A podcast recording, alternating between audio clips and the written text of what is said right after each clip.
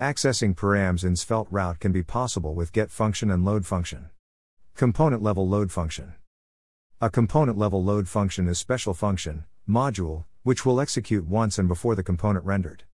Script context equals module greater than slash slash at ts ignore export async function load params, return, props, section, params.section.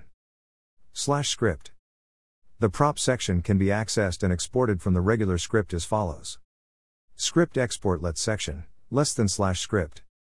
Alternatively, we can use the get function to access the params. See the documentation. Configure aliases in SvelteKit passing data among components in Svelte dynamic route and new SvelteKit static files in SvelteKit getting current URL in SvelteKit navigate to another route in SvelteKit, client side, keystroke handling in Svelte $lib in SvelteKit how to load data in SvelteKit routes create Svelte reusable component.